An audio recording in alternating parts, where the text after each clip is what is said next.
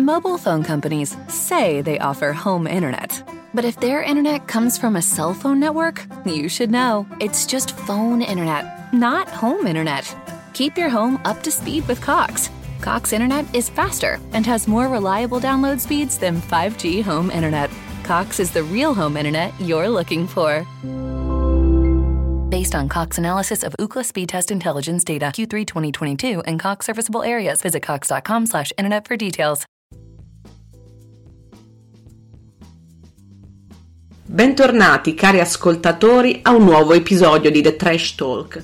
Questa volta però è un episodio molto particolare e speciale perché innanzitutto ritorneremo a parlare di Bridgerton, ma ritorneremo a parlare di Bridgerton in modo leggermente diverso. Ho voluto chiamare questo, questa puntata Inside Bridgerton perché andremo ad esplorare con una nostra amica di vecchia data non solo la serie TV, ma soprattutto anche il libro. Quindi metteremo a confronto il libro e la serie e ci lasceremo poi coinvolgere nelle nostre personalissime opinioni, sperando di, di riuscire in un dibattito che potrà coinvolgere anche tutti voi ascoltatori. La mia ospite di oggi e che penso riuscirò a riportare in questo format anche nelle prossime stagioni, e lo spero, è proprio Simona. Simona, la nostra carissima ospite dei Trash Talk sul Grande Fratello l'anno scorso, la meravigliosa, la mia compagna di banco storica. Benvenuta, Simo. Ciao, grazie. Certe cose non cambiano quando c'è bisogno di avere un dialogo costruttivo ma sempre interessante. Io e Bellu ci troviamo sulla stessa linea d'onda perciò non potevo che invitare lei. E poi so che lei è una di quelle persone a cui è piaciuta più la serie che il, eh, che il libro e avendo io il parere discordante pensiamo che possa essere molto interessante.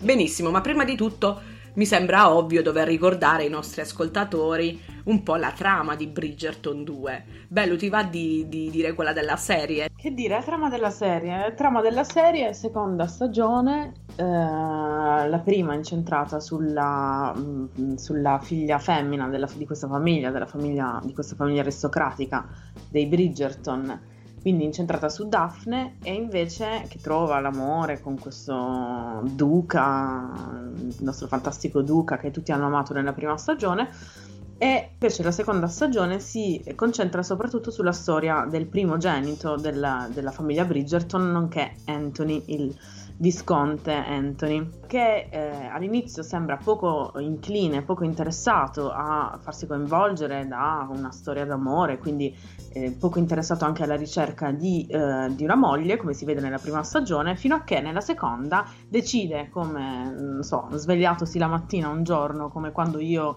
decido di fare una torta, decide che si deve sposare. Decide che si deve sposare, quindi nella serie lui scrive su questo taccuino nomi di tutte, le, tutte queste donne uh, nubili che eh, potevano essere de- degli interessanti prospetti, proprio come se fosse una, mm, non so, un'equazione matematica.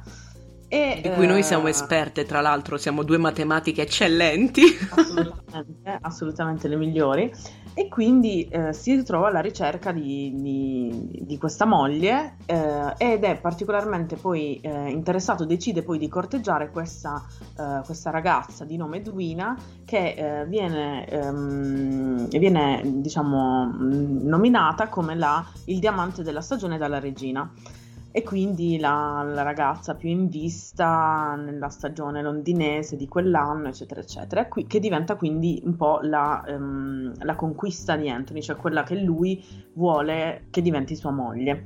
Tutto questo va tutto bene, tutto lineare, se non che all'interno di questa storia poi subentra un'altra figura, eh, figura fondamentale, che è quella di uh, Kate, che è la sorella di Edwina, che è una badass e che noi amiamo, su questo ci troviamo d'accordo. Follemente. Eh, e che, eh, di cui lui si innamora, nasce questa attrazione tra di loro e ehm, nonostante lui comunque continui a ehm, corteggiare la sorella Edwina, poi alla fine ovviamente cederà ai suoi sentimenti e quindi mh, nascerà poi la loro storia d'amore, si sposeranno e vissero felici e contenti. Spoiler. Esatto. Spoiler alert. Ma guarda un po'. Mentre per quanto riguarda la versione del libro è molto simile, c'è una differenza sostanziale. La differenza sostanziale sta proprio nella motivazione per cui Anthony si affaccia alla ricerca della moglie. Da una parte, eh, come diceva Simona, c'è lui si sveglia una mattina e dice: Oh, quest'anno decido di trovare moglie. Un po' come cos'era il contadino cerca moglie, no? Sì. In un certo senso. Lui aveva, eh sì, anche lui aveva diverse pretendenti, poi decideva, ehi, sei tu la mia contadina, no, non sei tu la mia contadina. Bella menzione a Manolo, il contadino che abbiamo visto anche nella Pupa del Secchione, lui era veramente un buon partito, almeno esteticamente. e niente, ma tornando al nostro caro Anthony, questo aristocratico cercamoglie potremmo, potremmo dire, Anthony nel libro ha come motivazione quella di finalmente riprendere possesso del suo titolo e quindi quello di visconte di trovare qualcuno che potesse affiancarlo nella guida del viscontato di Bridgerton, ovvero la sua viscontessa. Senza, a differenza del, della serie, Anthony non ha nessuna intenzione di entrare in una, fare una ricerca tra diverse pretendenti. Lui si limita a chiedere ai fratelli chi è il diamante della stagione? Edwina, Sheffield nel libro, Sharma nella serie, ok, corteggerò lei perché il suo interesse non è finalizzato a trovare moglie in quanto, ehm, diciamo dal punto di vista sentimentale, ma più che altro a trovarla per una questione puramente politica, se vogliamo dire, no? Di sistemazione. Sì, di... un'altra grande differenza è che nel libro lui rende da subito nota la sua intenzione di sposarsi ma non innamorarsi, cosa che in esatto. realtà nella serie è meno chiara, cioè nel libro c'è proprio un, um, non so come posso dire, un, un, rifiuto. un, rifiuto.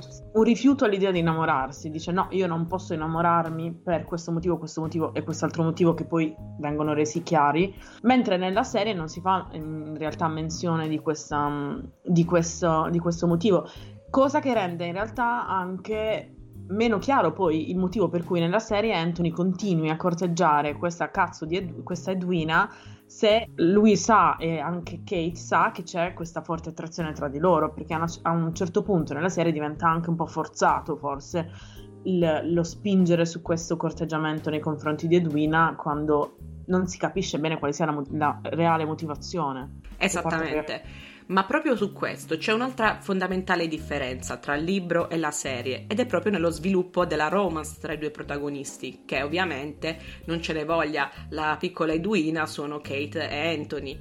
Ed è proprio in, nella fase dell'innamoramento, perché dell'innamoramento, ma proprio dello sviluppo della storyline romantica, perché sia Anthony che Kate nella serie cercano di impedire in qualunque modo di far sbocciare il loro amore, mentre nel libro Anthony non ha nessun freno nei confronti di Kate e tantomeno Kate si fa problemi a, ad affrontare una storia romantica con Anthony, nonostante da entrambe le parti ci sia questo astio che dura decisamente meno rispetto alla serie, ma che è anche più intenso, soprattutto nelle prime parti. Questo invece ovviamente nella serie non c'è, perché nella serie cercano, ci fanno sudare questa storia d'amore fino veramente alla fine, alla conclusione, agli ultimi due episodi, motivo per il quale devo essere sincera, questo perché sono un po' masochista essendo nata fangirl, eh, mi è piaciuta, è stata una delle cose che mi è piaciuta della serie. Però d'altro, canto, esatto, però d'altro canto ho sentito un, una forte mancanza di quella connessione che Anthony, pur volendola negare fino allo stremo, fino alla fine, ha sentito immediatamente con Kate, già a partire da quando furono trovati all'interno della, dello studio di Anthony, quando lui la trova sotto la scrivania. Esatto. Sì, però in realtà anche nella, anche nella serie si, si, capisce già da subito che, insomma, anche nella prima scena che poi vediamo dove ci sono loro due insieme, la scena scena dove lei è a cavallo e lui torna la mattina dopo una notte brava, si incontrano e lui si vede già dall'inizio che lui più di lei che era rimasto già diciamo folgorato. Quindi in realtà già da subito anche nella serie si vede che c'è questo, questa connessione che poi fa fatica un po' a sbocciare perché per questioni di trama anche se in realtà devo dirti che ho apprezzato il fatto di portarla così alla lunga, perché rispetto alla prima stagione, dove ci sono stati i primi sei episodi, se non, se non ricordo male, che erano quelli dove si sviluppava realmente la trama, gli ultimi due episodi di fucking e nient'altro, mm, sì, e per quanto può essere interessante, bello e educativo far vedere il culo del duca per Assolutamente. Mm, ore, alla fine il problema è un problema poi di sviluppo un po' della trama e anche di attachment da parte dello spettatore, nel senso che poi anche quello che ha detto Jonathan Bailey in una delle interviste, cioè il fatto che quello che tu togli in scene di sesso sono scene che tu aggiungi nella costruzione, della, nella costruzione di una trama che sia anche più efficace e anche più interessante per uno spettatore dal punto di vista emotivo credo che, non so se per tutti, però per la stragrande, la, la maggior parte degli spettatori c'è stato un attachment molto maggiore per, per i Cantoni, come vengono chiamati, rispetto al Duca e a Daphne, che per quanto possano essere una coppia interessante, eccetera, mancavano un po' di, non lo so, di... Complicità, proprio di, di, chimica in qualche modo. Non voglio usare sì. questo, timi, questo, termine, diciamo, in maniera perché giustamente qualcuno potrebbe dire anche il Duca e Daphne... belli per il termine chimica c'è il copyright noi siamo, possiamo solo imitarlo.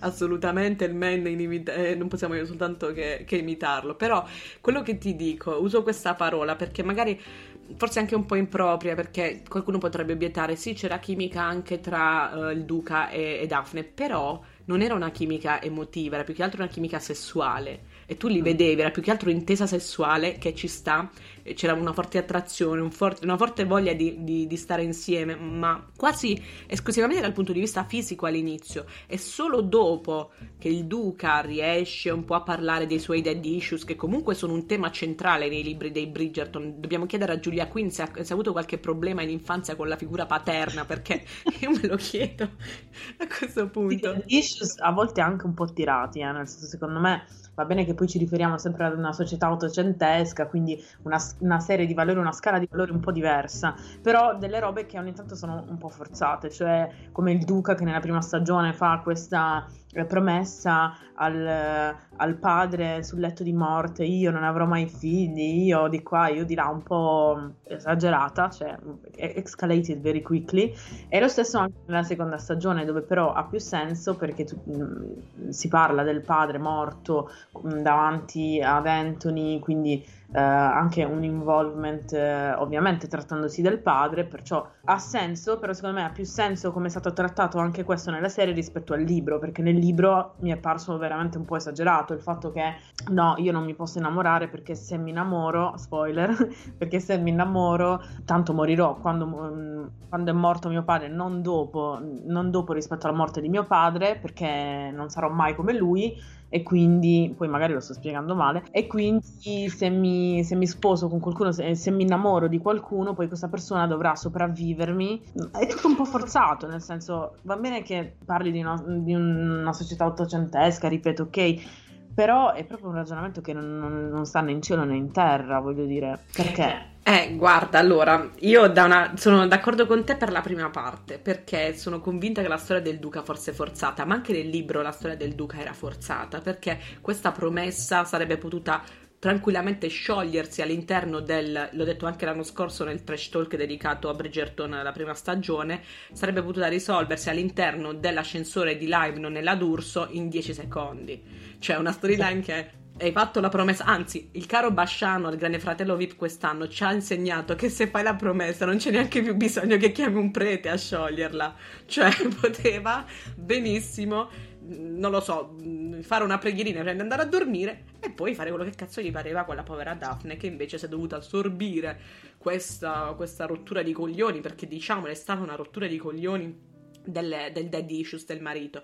Per quanto riguarda Anthony, invece, i, i, suoi dead issues, in qualche modo, avrei voluto vederli, avrei voluto veder, vederli nella serie, perché nella serie hanno sviluppato parallelamente anche quelli di, di Kate.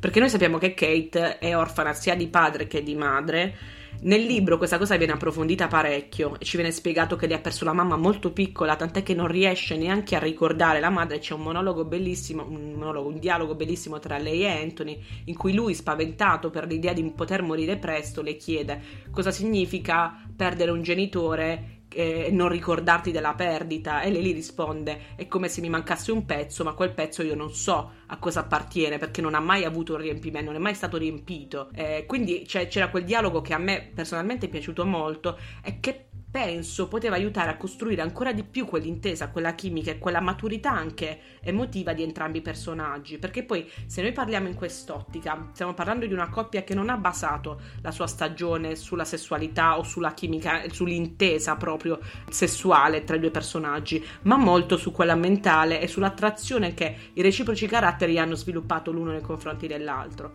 Quindi nel momento è quello che ti prende di più come spettatore, il fatto di vedere che c'è un'intesa emotiva tra i due personaggi principali, perché poi io sono anche andata a rivedermi la la prima stagione per cercare anche un confronto un po', un confronto un po più diretto. Ma appunto, dicevamo, la, la, chimica tra il Duca e Daphne era una chimica soprattutto sessuale, soprattutto, ma fino a che loro non si sono sposati e c'è stata poi quella scena un po' cringe del io brucio per te, no, io brucio per te, non sono io che brucio per te e va bene, ci siamo capiti davanti al camino. Non era... Qualcuno brucia. Qualcuno sta bruciando, non è ben chiaro chi non era ben chiaro neanche quale fosse l'interesse da parte del duca, soprattutto perché da parte di Daphne ogni tanto notavi qualche sguardino quando lui leccava il cucchiaino, robe varie, eccetera. Ma da parte del duca non era mica chiaro questa cosa. Cioè, io fino a due episodi prima pensavo, ma questo non gliene frega proprio un cazzo di sta poveraccia. Vero, verissimo, è proprio vero. Infatti, questa cosa è una cosa a cui non avevo mai pensato. Adesso mi stai, mi stai facendo proprio illuminare la lampadina, ma è esattamente così. Il punto di vista era strettamente eh, quello di, di, Daphne non ce n'erano, anche se tu vedevi gli altri personaggi muoversi in uno spazio, era sempre lo spazio dello sfondo, ma la protagonista indiscussa era lei, neanche il duca, era Daphne.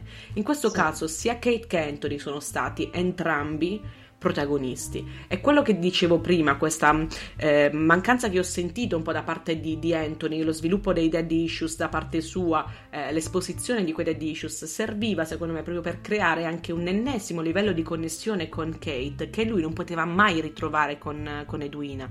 Perché seppure Edwina avesse perso lo stesso padre di Kate, non aveva avuto quel doppio trauma magari come l'ha avuto lui, perché loro fanno proprio un discorso su quello, come perdere il genitore, eh, uno come perdere il genitore due, no? Ed è lì in quel momento in cui lei è spaventata a morte per qualcosa che lui scoprirà essere strettamente legato alla perdita della madre. Hanno un momento proprio di connessione in cui arriva finalmente anche la, la tregua tra di loro, no? Che si dicono dai, in fin dei conti sei simpatica, sei una persona simpatica, no? E in quel momento io spettatore che sto guardando ho sentito quella mancanza sapendo che c'era questa parte, quella della libreria, della biblioteca, perché mi sono detta, ho detto cazzo, sono stupendi, sono meravigliosi, potevamo avere quel qualcosa in più che avrebbe fatto scattare sì, Sai. perché sono sempre, cioè, ho notato, perché io ho guardato prima la serie e poi ho letto il libro, quindi ho avuto il punto di vista contrario rispetto al tuo, no? Perciò mi sono poi resa conto, collegando, mentre leggevo il libro e collegando rispetto a come poi è stata sviluppata la serie, che ci sono tutta una serie di cose che vengono sviluppate bene nel libro, cioè uh, i dead issues di lui, ma anche la, sua, la paura di lei dei temporali, che poi viene, mh, mm, viene molto approfondita nel libro, tutte cose che vengono leggermente toccate nella serie ma che vengono lasciate molto superficiali, quindi tu non, non capisci poi effettivamente perché la notte in quella puntata Kate si alza dal letto quando c'è il temporale e va in biblioteca a leggere il libro, ma sono cose che in realtà poi leggendo il libro sai che hanno senso, non sono delle scene tratte, mm, diciamo, costruite in quel modo perché era bella la scena in biblioteca. Sono Ti faccio una domanda. Ti faccio una domanda, ma secondo te questa cosa che hai detto, no? Il fatto che certi argomenti che sono approfonditi nel libro siano stati solo toccati nella serie, può essere un tentativo di marketing per fare, sai, un po' un, una botte, come si, come si, dice? Una cosa alla botte, una cosa... Un cerchio alla botte, uno alla... No, un cerchio... Al... Calcio alla botte.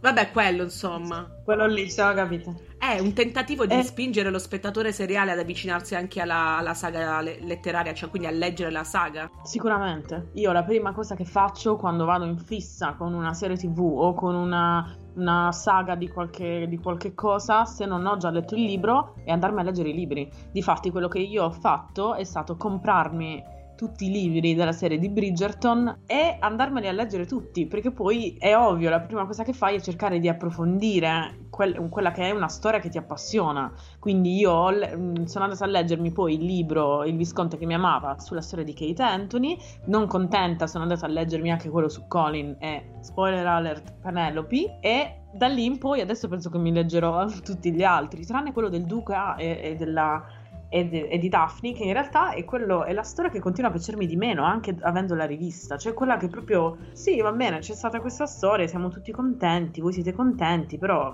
sti cazzi, cioè. E qua te lo faccio io lo spoiler, che sì, è una delle storie che fa più cagare dei fratelli Bridgerton, quella di, eh. del duca e di Daphne, ma non è l'ultima. L'ultima, purtroppo, non per colpa sua, è quella di Benedict.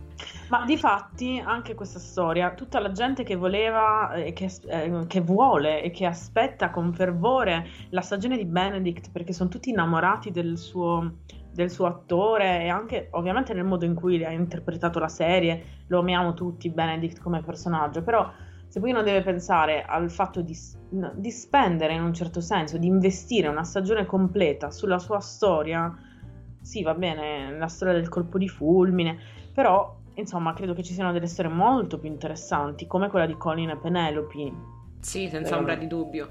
Ma tra l'altro, tu lo sai, sono di parte io per i Polin, ho proprio un debole. Ma tra l'altro è una delle storie proprio più banali perché si sa, la, l'autrice proprio all'inizio del libro mi sa che è scritto. Ah no, anzi, quando andai ad acquistare il libro da IBS, lo spoiler ce l'avevo proprio lì nella descrizione.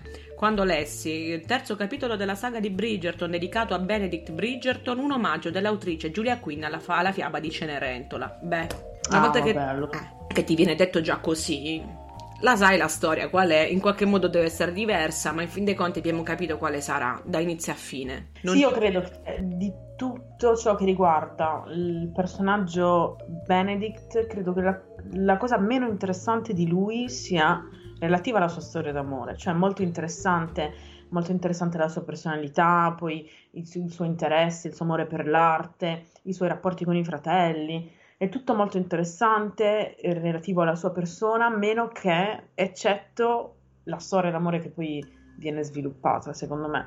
Per questo magari io non mi sento offesa se Shonda decide di sviluppare la terza stagione su Colin e Penelope, anzi, per me tanto di guadagnato, anche perché poi sono già state gettate un po' di basi in realtà in queste due stagioni, perciò credo che sia anche arrivato un attimo il momento di, di, approfondire un po' di più questa storia. Sì, è arrivato il momento che questa povera ragazza, che è lo stereotipo della sfigata di qualunque film, riprenda in mano le redini di questa storia e diventi un po'. comincia a prendersi la sua rivincita. Perché diciamocelo, per i personaggi come Penelope aspetti sempre il momento della rivincita. Questo momento sì. di solito arriva tardi o non arriva però noi sappiamo che lei lo avrà. Quindi, se sacrificare la, la stagione di Benedict, che poi Shonda ha detto non sarà sacrificata, semplicemente slitterà dopo quella di Colin. Quindi è confermato. Essere... Dovrebbe, ha detto lei che ci stanno pensando seriamente. Quindi io mm. mi, mi, fido della signora Shonda. In fin dei conti, sono più di 18 anni che la mia vita è nelle sue mani dopo Grey's Anatomy.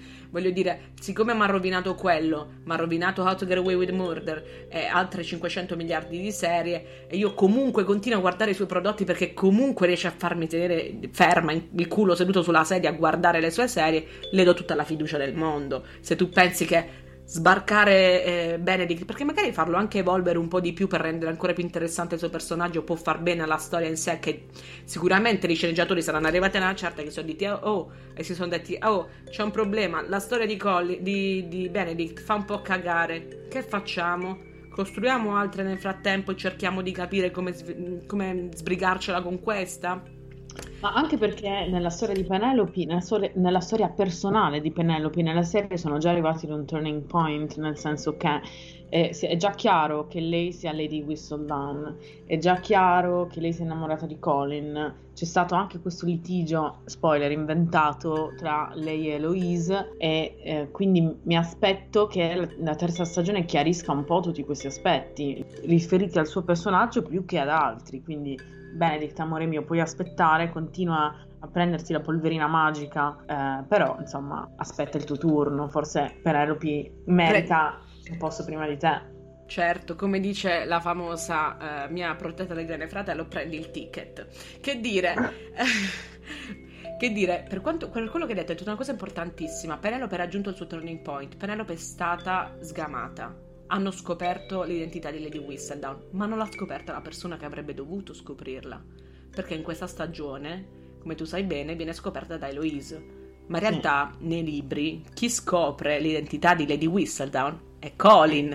E poi è da lì poi un po' che parte tutta la, la loro storia. Esatto. Infatti anche questa, anche questa cosa, come lo svilupperanno la storia tra Colin e Penelope? Non che io abbia paura che la sviluppino male, perché in realtà come hanno sviluppato bene i Cantoni, nonostante si siano discostati dal, dal libro e dalla narrazione del libro, secondo me svilupperanno bene anche questa. Però mi chiedo qual è il punto di contatto, perché tra mm, il Duca e Daphne era questa, questa loro, questo accordo, ok, allora tu ti vuoi sposare, io non mi voglio sposare, facciamo finta di essere fidanzati, e quindi quello è il punto di contatto. I Cantoni, lui che corteggia la sorella, però alla fine il loro punto di contatto è il fatto che sono tutte e due persone mature, che hanno speso la loro vita per la famiglia, eccetera, eccetera. E loro, punto interrogativo? Cioè, si sa che Colin è andato a farsi i suoi viaggi in Grecia di cui nessuno ha mai voglia di sentir parlare, eh, che lei è innamorata di lui e che è Lady Whistledown, ma adesso cosa ci aspetta? A meno esatto. che non sia esatto. lui che poi nella stagione successiva scopre, pur non essendo il primo, scopre lo stesso che lei è Lady Whistledown, però non lo so. Ma soprattutto, tu in che modo pensi che la scoperta di Eloise abbia influenzato poi anche il rapporto che loro sviluppano tra i due libri, a cavallo dei due libri, Penelope e Eloise. Noi sappiamo che loro hanno sempre avuto un bel rapporto, però non pensi che si sia danneggiato in maniera un po' troppo irreparabile in questa stagione? Sì, nel senso mi sembra che sia stata un po', un po too much la scena mh, mm, dove mh, mm, Eloise mh, mm, eh, è in camera di Penelope che cerca insomma robe perché ha scoperto che lei è Lady Whistledown e poi loro hanno questa forte discussione. Mi è sembrato un po', un po esagerato e anche un po' i pestarsi i piedi da, da, soli nel momento in cui vuoi sviluppare la trama tra Colin e Penelope, perché alla fine uno dei motivi principali per cui eh, Penelope, almeno nella serie, frequenta molto spesso i Bridgerton perché è un'amica stretta di Eloise. Quindi nel momento in cui viene meno anche questo, dopo che viene meno il fatto che non è Colin a scoprire che lei è Lady Whistledown, allora ti chiedi, va bene, ma questi quando, quando e come mai si incontreranno? Punto esatto, interrogativo. Esatto, soprattutto adesso che l'ennesimo Lord Federington è finito a darsela. Uno è crepato e l'altro se l'è data. Quindi Ora. adesso loro si trovano anche in, in um, in alta marea in qualche modo, devono cercare anche di, di, capire cosa fare. Se è vero che nei libri è Penelope a salvare, diciamo, il culo della famiglia, può essere che lo faccia anche in questo, perché comunque lei Lady Whistledown comunque ci ha detto che ha messo da parte una bella fortuna. Però la domanda rimane sempre la stessa. Forse hanno un po' esagerato con la, con la storyline di Penelope e Eloise, perché... In realtà la loro, la loro, amicizia è così forte che nei libri mh, è stato anticipato nel, nel, nell'epilogo della storia di Colin e, e Penelope e viene poi spiegato anche in quello di Eloise il loro rapporto è così forte che neanche rivelare l'identità di Lady Whistledown può, scor- può diciamo, scalfirlo in qualche modo. Cosa che non è così per, per, Colin, perché quello è il momento in cui Colin si rende conto che la persona che credeva fosse la persona più innocua, più buona, più docile del mondo, in realtà non solo è la persona che tiene veramente le redini, che muove i fili, la burattinaia dell'alta società inglese, ma soprattutto è riuscita ad accomplish, no? a, a ottenere e a fare più di quanto lui abbia mai potuto fare.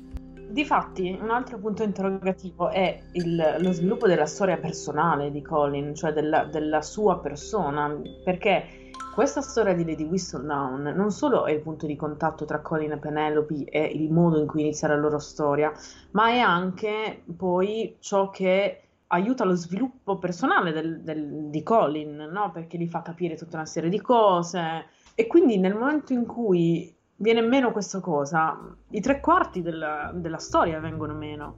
Esatto, salta completamente. Lo svilupperanno. Esatto, esattamente. E proprio su questo viene anche spontaneo poi chiedersi per quanto riguarda proprio Eloise, no? Perché Eloise noi sappiamo bene che eh, gioca in qualche modo una parte sì centrale nella storia di, di Penelope la stessa Lady Whistledown, che nella serie è molto più forte però, perché tutta l'identità di Lady Whistledown per Eloise non è mai stata un problema nei libri. In generale, già da prima Eloise non ha la fissa maniacale di scoprire chi è Lady Whistledown. Lei la mira perché vorrebbe in qualche modo poter essere una donna affermata e impegnata non essere la, la, classica, non lo so, donna di famiglia, no? Invece nel, nella serie si concentrano troppo sull'identità di Lady Whistledown, come se stessimo cercando di scoprire chi è Gossip Girl, no? Chi è in Pretty Little Liars. In questo caso invece i libri ci dicono chiaramente che l'identità di Lady Whistledown non è centrale, funge no, per spiegare la eh, trama. L'identità di Lady Whistledown non è centrale, quindi non è mai esistita questa ossessione di Eloise, che, ossessione vera che lei sviluppa nella seconda stagione nei confronti di Lady Whistledown e della sua identità, ma come non ha mai avuto questa importanza centrale nelle storie che non siano ovviamente quella di Penelope, anche nei libri, quindi capisco che poi nel, nello sviluppo di una serie il fatto di avere una narratrice um, come Lady Whistledown, quindi ti serve anche come mezzo poi per, per sviluppare tutta la trama, eccetera, eccetera però è una figura centrale, come anche il fatto che nella serie sembra che la, la, regina sia ossessionata dalla presenza di questa Lady Whistledown, cosa che in realtà però non è, nel, se uno ovviamente volesse attenersi ai libri, quindi boh. Esatto, perché poi anche nei libri la funzione di Lady Whistledown è puramente narrativa, cioè Lady Whistledown sue, nei suoi giornaletti non fa altro che anticipare quello che poi si svilupperà nel capitolo. Arrivati sì. al quarto libro, cioè alla metà della saga, Lady Whistledown, di, dichiarata e svelata la sua identità, cessa di esistere. Non c'è più Lady Whistledown, non è più nostro problema.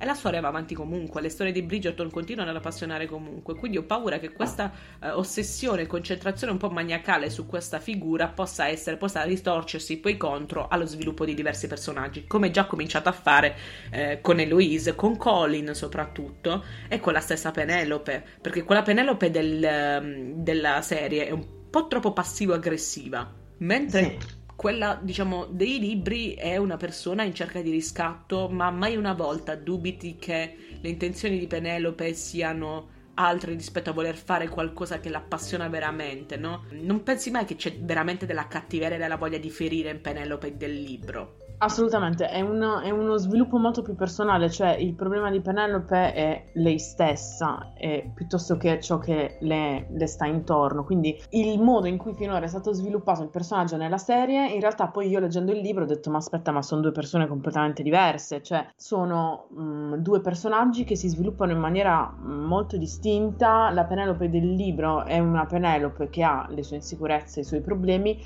ma che cerca di vedersela da sola e che si interessa di, un, di se stessa, non è poi interessata a parte scrivere il giornaletto, ma non è poi interessata, non prova rabbia o rancore nei confronti altrui, cosa che invece mi sembra che la Penelope della serie provi un pochino di più. Certo, assolutamente ma diciamo che possiamo lasciare un attimo in pace i, i, restanti fratelli Bridgerton perché io ti voglio chiedere di un'altra persona, di un'altra figura che nella serie è stata molto sviluppata, piacevolmente devo dire, per quanto mi riguarda, rispetto al libro. Parlo della signorina Edwina, questo personaggio che nella serie non ha nessun tipo di rilevanza, cioè Edwina è semplicemente eh, la sorella di Kate che ok, sta lì, ti dicono che è tanto bellina, tanto carina, ma non ce ha fatto un cazzo a nessuno sostanzialmente. Mentre nella serie comincia, prende un ruolo che per un po' può sembrare un ruolo quasi da vittima, ma che in realtà alla fine si, si trasforma anche un po' in carnefice della sorella. Un po' in viperella, eh? una certa si trasforma anche un po' in viperella, c'è da dire, perché esatto. poi quando lei ha questo strano momento di epifania in cui si rende conto che loro si amano, proprio quando lei è all'altare, che anche lì, punto interrogativo, ma te ne potevi rendere conto pure tu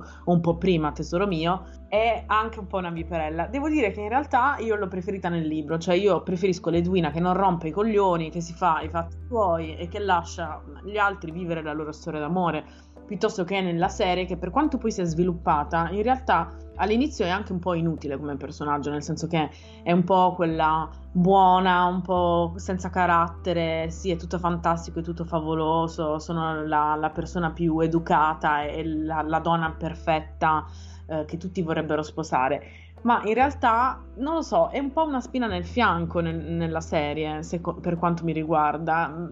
è un po' stupidina, non, potevano, se volevano svilupparla, potevano svilupparla veramente con, non so, un, un, carattere o una cazzimma in più. In realtà nella serie diventa più una, una, spina nel fianco piuttosto che altro, cioè qual è il suo ruolo alla fine? Quello di interrompere il matrimonio, va bene che seguendo la storyline della serie poteva essere interrotto in altre 50.000 maniere, cioè quando uh, ci sono gli Sheffield, no, aspetta, gli Sharma, come si chiama la famiglia? Sheffield. Nel libro Sheffield. Anche nella serie, la mamma i, i nonni sono Sheffield, sì. Ah, ecco, quando ci sono gli Sheffield che vanno a cena uh, da loro e quindi poi viene tirato fuori tutto il discorso della madre di Edwina e di Kate che si è sposata con quest'uomo, il fatto che loro non avessero approvato il suo matrimonio, eccetera, eccetera in quel momento si poteva benissimo dire ok, allora adesso Anthony ha la scusa per dire non, non, vi, non ci sposiamo più. Invece no, io lì pensavo, ok, allora finisce così, loro non si sposano, perfetto, i miei Anthony adesso si, si, sposeranno, saranno insieme per tutta la vita, figlieranno e saremo tutti contenti. Invece no, perché il giorno dopo cosa fa Anthony? Si prostra ai piedi di Edwina e le chiede di sposarlo. Ma perché?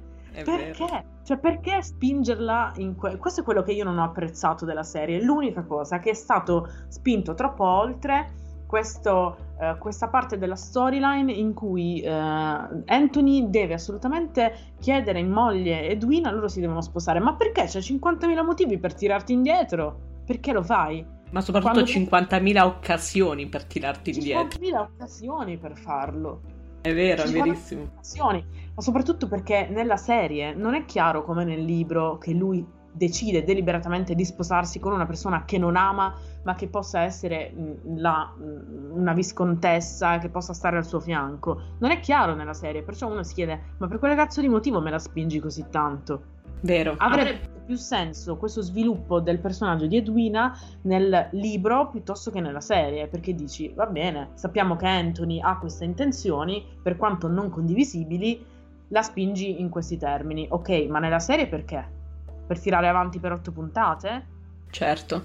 Guarda, io quando hai detto uh, qual è la funzione di Edwina all'interno della serie, me è venuta in mente un'immagine, Federica Calemme del Grande Fratello VIP, una che da cui ti aspetti veramente la cazzimma, che dici questa adesso farà neri chiunque, e che poi in realtà per tutto l'inizio ti sembra una che o c'è o non c'è, ok? Solo quando esce diventa un po' viperella, ma anche lì poi si perde un po'. Allora, qua l'unica cosa che, che, a me piace molto invece dello sviluppo di Edwina è che nel momento in cui lei ha la realizzazione, no? Si rende conto, questo non mi ama e sei stupida perché è chiaro che non ti ami, questo manco ti guarda, questo non sa nemmeno come ti chiami di cognome. A una certa dico, va bene, può essere che lei, accecata anche da un sentimento d'amore che invece la Edwina del libro non ha mai provato per Anthony, anzi l'Edwina del libro non gli fregava niente né di Anthony né di tutti gli altri, diciamo, che cercavano di, di avere la sua mano, di averla in sposa.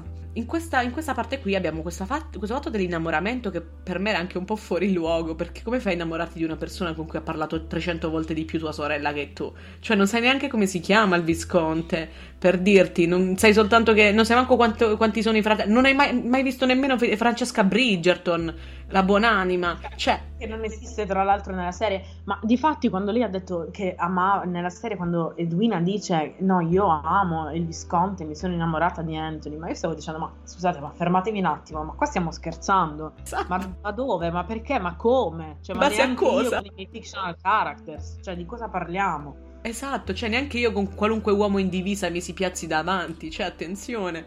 E c'è neanche io con il primo che mi guarda per strada, cioè... È vero, è vero.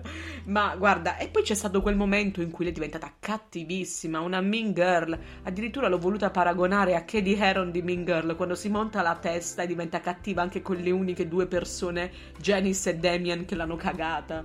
Cioè... Ma con Regina George, altro che di Aaron, con Regina George, cioè la regina delle viperelle che esistono sulla faccia della terra, peggio di Stefania Orlando. Io dico, ma eh, non è... Non...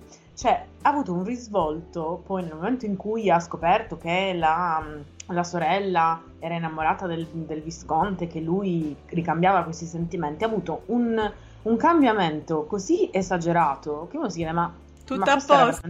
Ma tutto a posto, ma di che stiamo a parlare? Cioè... È vero, è verissimo questo. A me è piaciuta la, la, lo suo sviluppo solo per il finale, perché c'è quel momento in cui lei torna in sé, toglie la parte più, diciamo, velenosa del suo carattere, la mette da parte e dice alla sorella, non devi partire perché pensi che faccia piacere a me, devi fare quello che tu vuoi fare. C'è quel momento finale in cui sembra quasi che si, ci sia un'inversione dei ruoli. Kate improvvisamente diventa la sorella minore ed Edwina diventa quella maggiore. Ed è per la prima volta Edwina a prendersi, diciamo, cura di Kate piuttosto che il contrario. Per questo ho apprezzato lo sviluppo del personaggio, che però, come dici tu, sarebbe stato molto più coerente avere uno sviluppo decente del personaggio nel libro, in cui invece non ce la siamo inculati manco per sbaglio. E lì torniamo sempre alla questione di Anthony, che tu mi dicevi, questo Anthony che l'ha tirata un po' troppo per le lunghe questa storia con, con, Edwina ed è verissimo, è verissimo e non era chiaro. Non era chiaro perché mancavano proprio gli elementi di connessione che invece sono spiegati nel libro. Mi è piaciuto fare questa, questo diciamo, paragone nel, nell'articolo che scrissi sulla serie. Ho detto, Edwina non, nel libro non si è mai frapposta tra Anthony e Kate. L'unica, l'unico essere che si è frapposto fra Anthony e Kate e che ha determinato in qualche modo anche le loro sorti è stata invece l'Ape, questo personaggio mistico che invece nel libro l'abbiamo visto tre secondi e non se n'è più parlato. Infatti non si sa penso che non sia proprio risaputo il motivo per cui l'ape è così spaventosa per Anthony, perché abbiamo visto che ha ucciso il padre, ma noi sappiamo che cosa ha provocato in Anthony nella serie? No, non lo sappiamo, però ti devo dire che il risvolto che ha avuto l'ape nella serie l'ho preferito rispetto a quello che ha avuto nel libro, nel senso che nel libro quando poi lei, Kate, viene morsa, viene morsa, viene punta dall'ape, loro vengono visti in atteggiamenti, insomma, di un certo tipo, cioè lui che voleva toglierle il veleno dell'ape, e quindi vengono forzati a sposarsi, che poi sarebbe successo comunque perché alla fine loro erano la coppia, anche nella, nel libro ovviamente, però devo dirti che nella serie ho preferito il fatto che eh, abbiano deciso di eliminare questa parte della storyline, cioè la forzatura del matrimonio. Questa è una cosa che ho preferito di gran lunga nella serie, il fatto di dire, ok, nel libro loro si sposano perché vengono visti in atteggiamenti intimi quando lei viene punta dall'ape, nella serie decidiamo di non, di non, farla, di non farlo in questo modo, come poi era invece successo nella prima stagione con eh, Daphne e con il Duca che vengono, tra virgolette, Colti spinti, in fragrante. No, no, vengono colti in fragrante, quindi lì si sposano anche e soprattutto perché mh, vengono colti in atteggiamenti intimi, tra l'altro da Anthony. Eh Mentre sì. nella serie io ho preferito, nella, nella, stagione di Anthony e di Kate, il fatto che non, non, si arrivasse a quel punto, cioè che alla fine poi quando loro si sposano, si sposano per volontà, che poi si innamorano lo stesso, è chiaro, però preferisco vedere nella serie che loro si sposino per volontà piuttosto che perché lui ti stava togliendo il veleno e vieni visto dalla signora Featherington. Sì, ti posso dire che invece a me quella parte è mancata, ma per la, il trash della situazione. Perché lui, come se lei fosse stata punta da un serpente, le vuole succhiare via il veleno dalla puntura. È stata una delle sì, cose. del surreale, veramente, del surreale. È verissimo, è proprio vero. E infatti quella cosa mi faceva così ridere che ho detto, ma io non so se riesco a rinunciarci. Eh, c'ero rimasta un po' male da te che ho esclamato mentre guardavo la, la scena con mia cugina, eh, con mia cugina Angela. No, che cazzo, dov'è l'ape? Dov'è? Cioè, è stato proprio un momento per me di non ritorno. Anche se tu giustamente dici, è bello il fatto che non ci sia stata la forzatura del matrimonio. Sì, è vero. Da una parte sì, perché mancano gli elementi fondamentali che avrebbero invece portato una, diciamo, un punto di vista diverso su quella forzatura del matrimonio tra Anthony e Kate, che invece nel libro funziona così bene perché tu sai già prima che Anthony ha la fissa per Kate, nella testa c'ha sempre questa immagine ricorrente di Kate, sente il suo profumo ovunque, riesce a riconoscere che lei è in una stanza perché sente il suo odore, che poi è una delle cose che nel, nella serie sono state rese bene, il fatto che lui dall'odore riconosca, cioè rimanga quasi inebriato. La scena, quella scena dove c'è Anthony che chiude gli occhi perché passa Kate e sente il suo profumo, ma ragazzi, cioè, ma io voglio uno così nella mia vita, scusatemi, cosa ho fatto di male io per non avere un Anthony Bridgerton nella mia vita? Cioè, Vero. Cioè uno che chiude gli occhi quando passi perché senti il tuo profumo. Cioè, di che parliamo? You're the bane of my existence and the objects of all my desire. Cioè, ma chi se la mai una roba del genere? Di che parliamo? È vero, è vero. E poi la faccia di Lady Dunbury in quel momento proprio impareggiabile, che le aveva sgamati e li stava bestemmiando con tutta se stessa. Lei no, è il mio personaggio preferito nella vita, Lady Dunbury. Meno male che c'è lei. E hai proprio ragione. E ti ripeto, quando tu arriverai a Hyacinth, mamma mia, lo devi leggere, perché lei è centrale, fondamentale. Comunque, ritornando a quello che dicevo brevemente, cercherò di essere breve, ve lo giuro. Quello che, che succede nella, nella, serie, ovvero la forzatura del matrimonio, va lineare perché appunto avevamo Anthony che era già completamente in qualche modo cotto di lei, ma non, non aveva nessuna intenzione di ammetterlo. Ed è questa una delle cose che mi è mancata perché Prima del matrimonio Kenton nella serie, loro si dichiarano reciproco amore, che è, che è, assolutamente coerente con lo sviluppo di questo tipo di storia, ma che invece era completamente eh, incoerente con quella del libro, perché Anthony non ha intenzione di ammettere di potersi innamorare di una donna per la questione che menzionava prima Simona, ovvero che lui è convinto ed è deciso eh, di dover morire prima del padre e quindi non ha intenzione di sposarsi per amore perché sa che chiunque dovesse poi trovare rimarrebbe praticamente come è rimasta sua madre, distrutta completamente dalla sua, dalla sua morte. Quindi non vuole mettere una persona in quella condizione, a maggior ragione considerato che Kate ha già subito due lutti. Quindi lui non ha nessuna intenzione di ammettere di provare quel sentimento d'amore. Il ti amo di Anthony arriva nell'ultimo capitolo, è quella diciamo la parte centrale. Quindi quel matrimonio forzato fatto è necessario perché lui arrivi ad essere consapevole dei suoi sentimenti e soprattutto riesca a tenere Kate in qualche modo sulle spine che invece quel sentimento lo prova ma non riesce a dirlo per paura che non sia ricambiato dall'altro lato perché entrambi credono di essersi sposati per ragioni diverse che un po' è, era anche la storia del duca e di, e di, Daphne ovvero che non credevano di essere innamorati uno dell'altro ma che in realtà già lo erano. Quindi è vero coerentemente con la serie ehm, che con la serie non avrebbe, non avrebbe avuto molto, molta risonanza questo tipo di, di, finale, mentre con il libro era tutta un'altra cosa. Io sì sono stata affezionata a quel ti amo di Anthony perché così come abbiamo sudato il bacio nella serie, io ho sudato il ti amo di Anthony nel libro e quindi un po', un po mi è mancato, ma devo ammetterlo che nonostante tutto a me la serie mi ha fatto impazzire. Mi è piaciuta tantissimo. No, ma io non hai capito che solitamente faccio il rewatch dopo un annetto che dici ma ho proprio voglia di riguardarmelo. Ma io ho fatto il rewatch 3, 4, 5 volte. È vero. È uscita? Meno di un mese fa è uscita la serie. Due settimane cioè, fa. Due settimane fa, ci rendiamo conto, sono al mio quarto rewatch. Di che cosa parliamo? cioè, è proprio una serie che ti prende tantissimo. E per quanto sia bello anche nel libro, perché sono d'accordo che poi si arriva all'ultimo, all'ultimo capitolo dove lui dice che in- ammette di essere innamorato di lei e neanche lo accetta all'inizio perché poi nel libro lui dice che è innamorato di lei e poi se ne scappa. È vero. Cioè che proprio che ti fa penare fino alla fine. Però il modo in cui viene sviluppata la storia nella serie è bello. Che cosa ci possiamo fare? È proprio è bello. Cioè. Hai ragione, su questo non si può dire assolutamente niente. Ma prima di, di lasciarti, devo farti una domanda. Ma tu hai notato che questa storia Sembra tanto un'altra storia che è già stata scritta, una commedia del signor Shakespeare che io amo follemente, che è la bisbetica domata.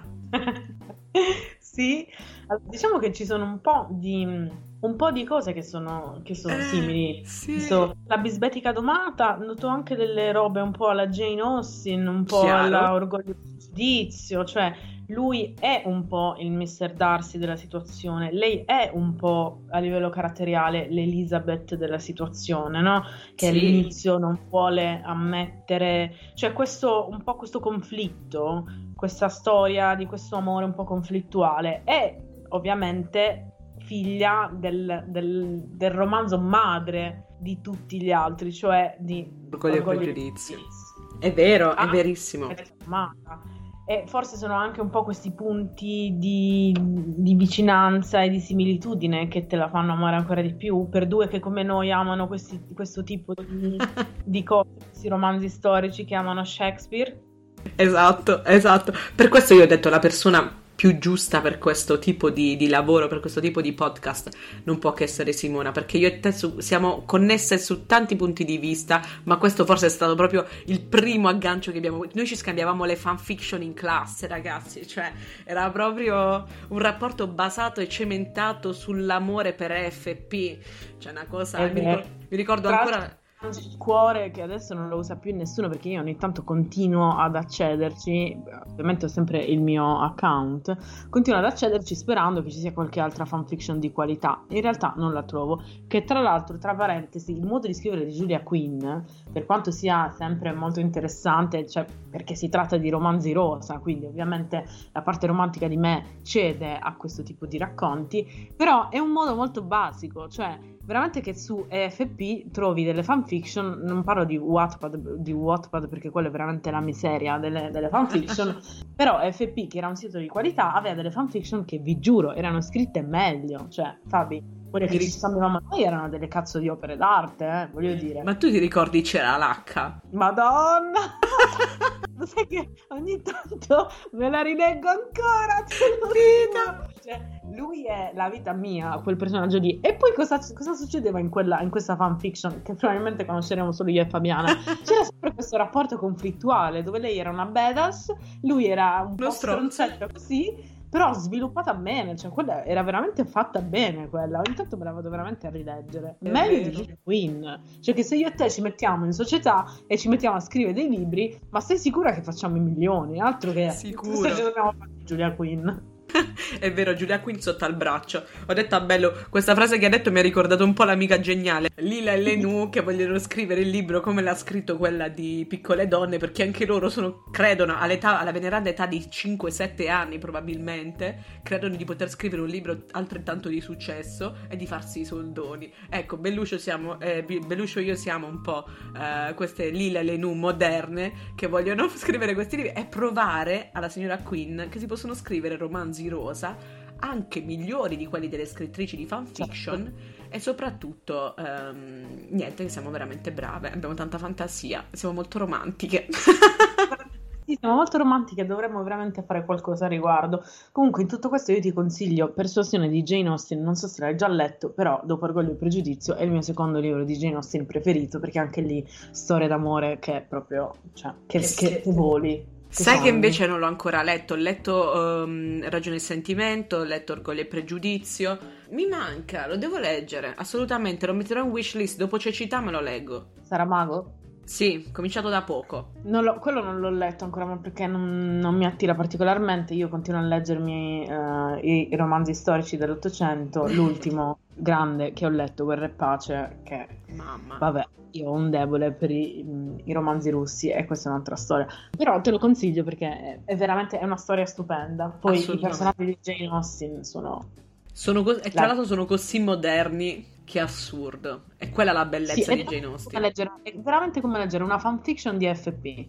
Semplicemente in costume, cioè ambientata nel, nel, nell'Ottocento, però è quello fondamentalmente. È molto meglio anche di Julia Quinn, che comunque come riferimento ha ovviamente Jane Austen. chiaramente, chiaramente, ma non puoi scrivere romanzi rosa e non avere come riferimento Jane Austen. Cioè, è come se scegliessi di scrivere i gialli e non prendessi in considerazione Sir Arthur Conan Doyle, no? Per quale motivo? O Agatha Christie. Che esatto. dire, Bellu? Innanzitutto io ti ringrazio per essere stata mia ospite, parlare con te è sempre stupendo, poi ci viene così naturale che non, siamo partite senza un copione, senza una mappa, siamo andate proprio libere, sciolte e disinvolte come la diarrea, ma non per questo. ma non per questo diciamo che abbiamo lo stesso risultato, anzi è sempre veramente un piacere.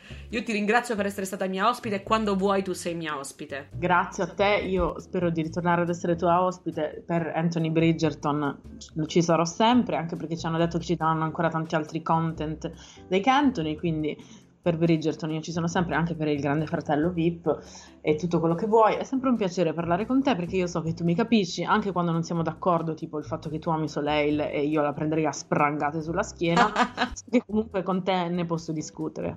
Certo, Quindi, è vero, grazie. è proprio vero. Grazie a voi amici ascoltatori per averci seguito, alla prossima!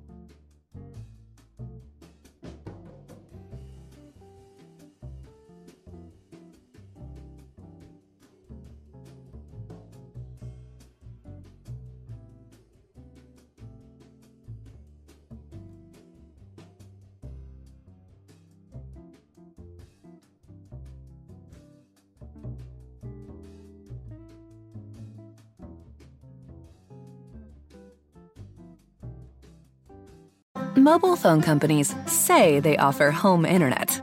But if their internet comes from a cell phone network, you should know. It's just phone internet, not home internet. Keep your home up to speed with Cox. Cox internet is faster and has more reliable download speeds than 5G home internet. Cox is the real home internet you're looking for.